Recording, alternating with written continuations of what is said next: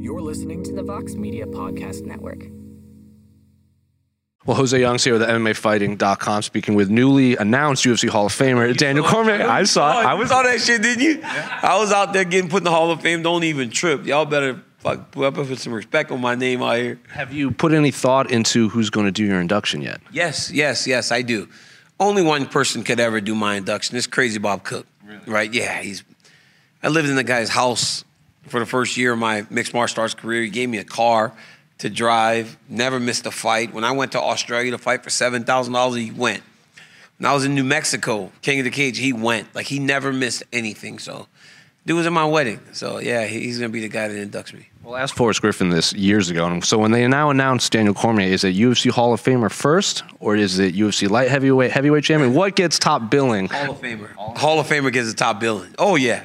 Because, bro, like, I'm a sports guy. So I watch the football players and the basketball players go into the Hall of Fame, and there's nothing like it. I mean, to reach the absolute pinnacle of your sport, it truly is uh, next level. So winning those belts were, I just told that to Jiri Prochazka. I, you know, I said, hey man, enjoy yourself.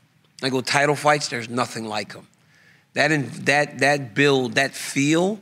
There's nothing like a UFC title fight. And he goes, well, you would know, huh? I go, well, I had 11 in my career, so uh, it's good. Well, that's a perfect segue. We just spoke with Glover Teixeira a few minutes ago at Media Day, and someone asked, "Go, what's what advice would you give to young young fighters?" Because he's now, Joanna said, "I'm old. I'm 35," and I'm like, Glover's almost 10 years older, and yeah, he's yeah. the champion. Glover said, I want to tell them to appreciate the journey because, yeah. like, at the time you're blitzing to the title and then you don't reflect on it. So, would you agree that to just appreciate the journey along the way? You absolutely have to appreciate the journey. You know, that's one thing that, you know, it feels like a blink of an eye, right? You go into San Jose as this kid, you know, not a kid, actually, I was 31 years old, but uh, a guy that had just left the Olympics, had nothing. I had no money, I had nothing, right? I go live in Bob's house for a while, hoping that this career turns into something.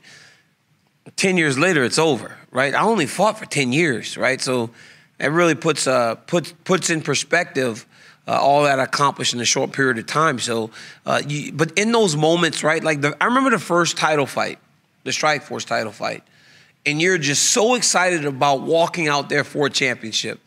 And then you win, and then the fights all become title fights. And then you kind of go, oh, it's just another fight, right? It's, it's, it's, it's a title fight, but the title fight becomes a norm.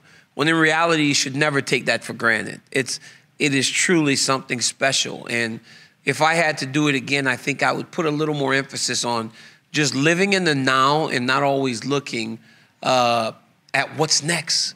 You know, I think one thing that makes athletes truly special is when they can move the finish line. I constantly moved the finish line, so I never truly took in uh, what was happening in the now. So you win a belt, you're over the moon, you defend the title, you're over the moon. Uh, two days later, you're like, okay, what's next? Right? So I wish I would have lived in it a little bit more. Well, another perfect segue. I mean, I remember when you, I, I, think it was when you beat Anthony Johnson, you immediately called out like Jimmy Manuwa was sitting, like you knew who, you kind of knew who was coming. Yeah. Glover was in that situation where the second he beat Jan, they showed yeah. that clip. He goes up to Jiri and says, "Oh, you're next." Yeah. Jiri hasn't fought more than a year. Before that, he was fighting four to five times a year in Japan. He said the last 12, 13 months, he's pretty much done grappling and wrestling because he knew yeah. he was going to have to fight Glover Teixeira. Glover's like, I mean, yeah, but at some point you just go back to what you're you're used to. Tyson Fury said the same thing when he was about to fight Deontay Wilder. So what type of fight are you expecting from Jiri Prochazka now? Jiri went to Arizona to train with Henry Cejudo and, and, and um, Eric Albarracin.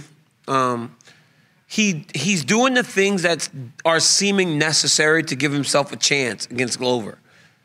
But I believe everybody did, you know, and he just Glover's heavy on top, man. His top pressure is so good, and he's so good at wearing these guys down. I think what we're going to see is Jiri Prochazka a little bit more patient because in the moments that Reyes and, and, and Volkan had success, it was when he was overextending himself, when he was a bit too frantic, when he was, when he was rushing. I think he'll be more patient, understanding that if he can touch Glover, uh, he does have an opportunity to put him out. But if he doesn't, if he gets himself excited and he gets taken down, he may not make his way back up to his feet. Looking at the at the the other title fight, Valentina, I we we spoke with like a young fighter named Erin Blanchfield, and she said, "I want to be the one to beat Valentina." It seems like beating Valentina has become almost synonymous, maybe even more important than winning the title. It reminds me of when I interviewed Justin Gaethje. He goes, "I want to fight Khabib whether he has the title or not. I want Yeah. to be the guy."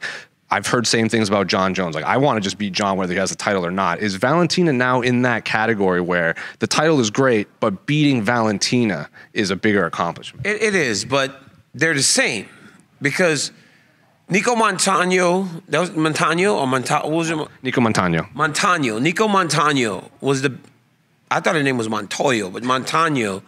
Nicco Montano was the champion, right? And then she didn't fight.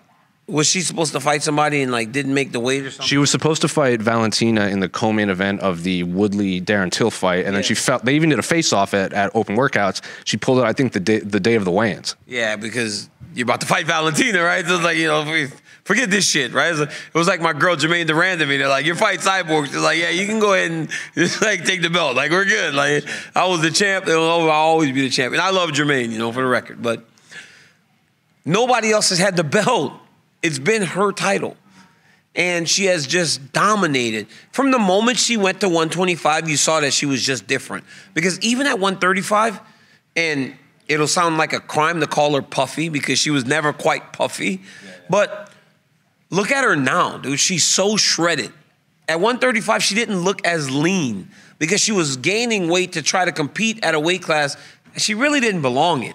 She was always a 125 pounder, and the weight's perfect for her. And that's why you see her dominating in the way that she does. So, to your question, it's as important, but not more important because Valentina, beating Valentina is becoming the champion because nobody else has ever touched that belt.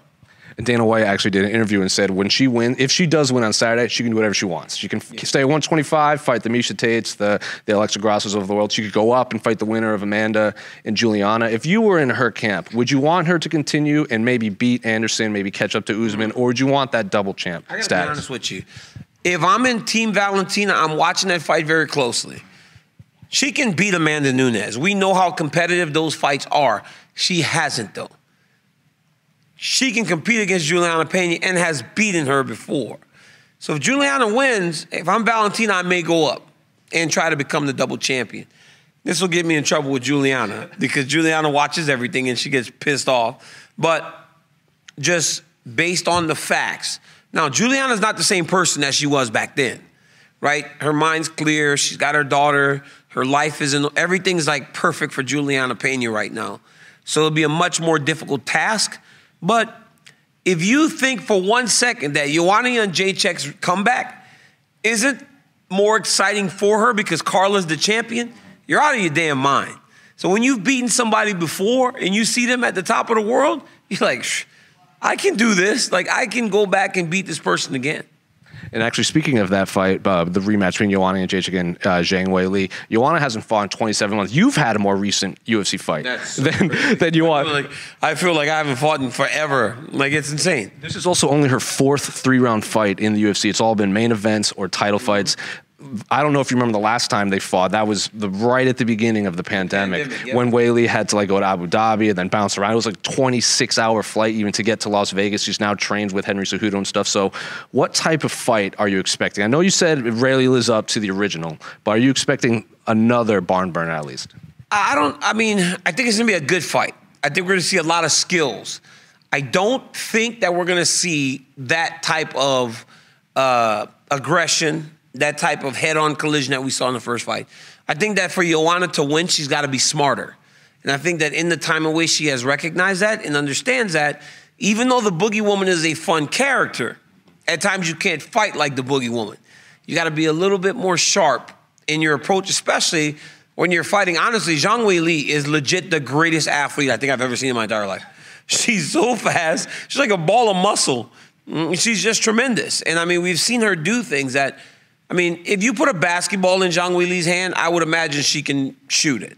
Baseball, she's probably pretty damn good. You put her on the track and field team, she's probably pretty damn good. So she's about as, as athletic as anyone we've ever seen. And to beat someone like that, you got to be smart. And I think Joanna's going to do that. So the fight may be a little bit slower. And fi- final question for me, unrelated to this fight card. Can you clear up this uh, this controversy with your co-host Ryan Clark?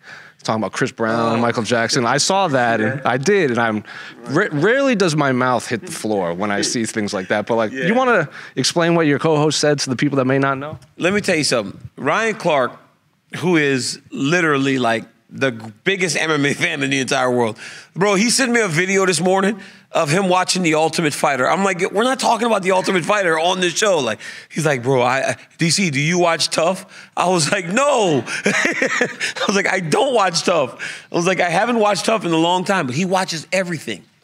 But then he just like decides to say some absurd stuff. And then he doubles down on it. He tweeted it, and I was like, wait a minute, what? And then they put it in our show, and he doubles down and tells me about how Chris Paul, um, Chris, Brown. Chris Brown can play basketball better than Mike, paint better than Mike. I'm like, yes, we're talking about music.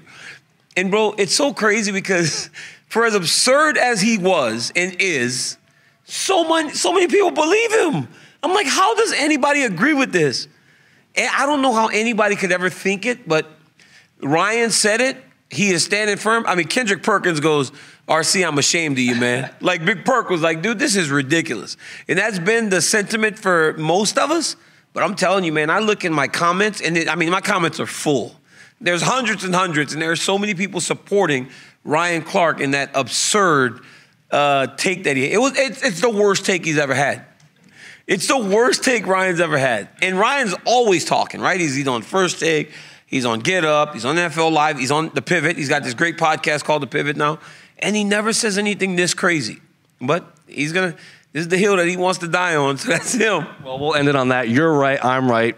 Ryan Clark's Ryan just wrong. Clark is wrong. Like he's We'll, wrong. hey, we'll end it with that. Thanks for watching, guys. You're listening to the Vox Media Podcast Network.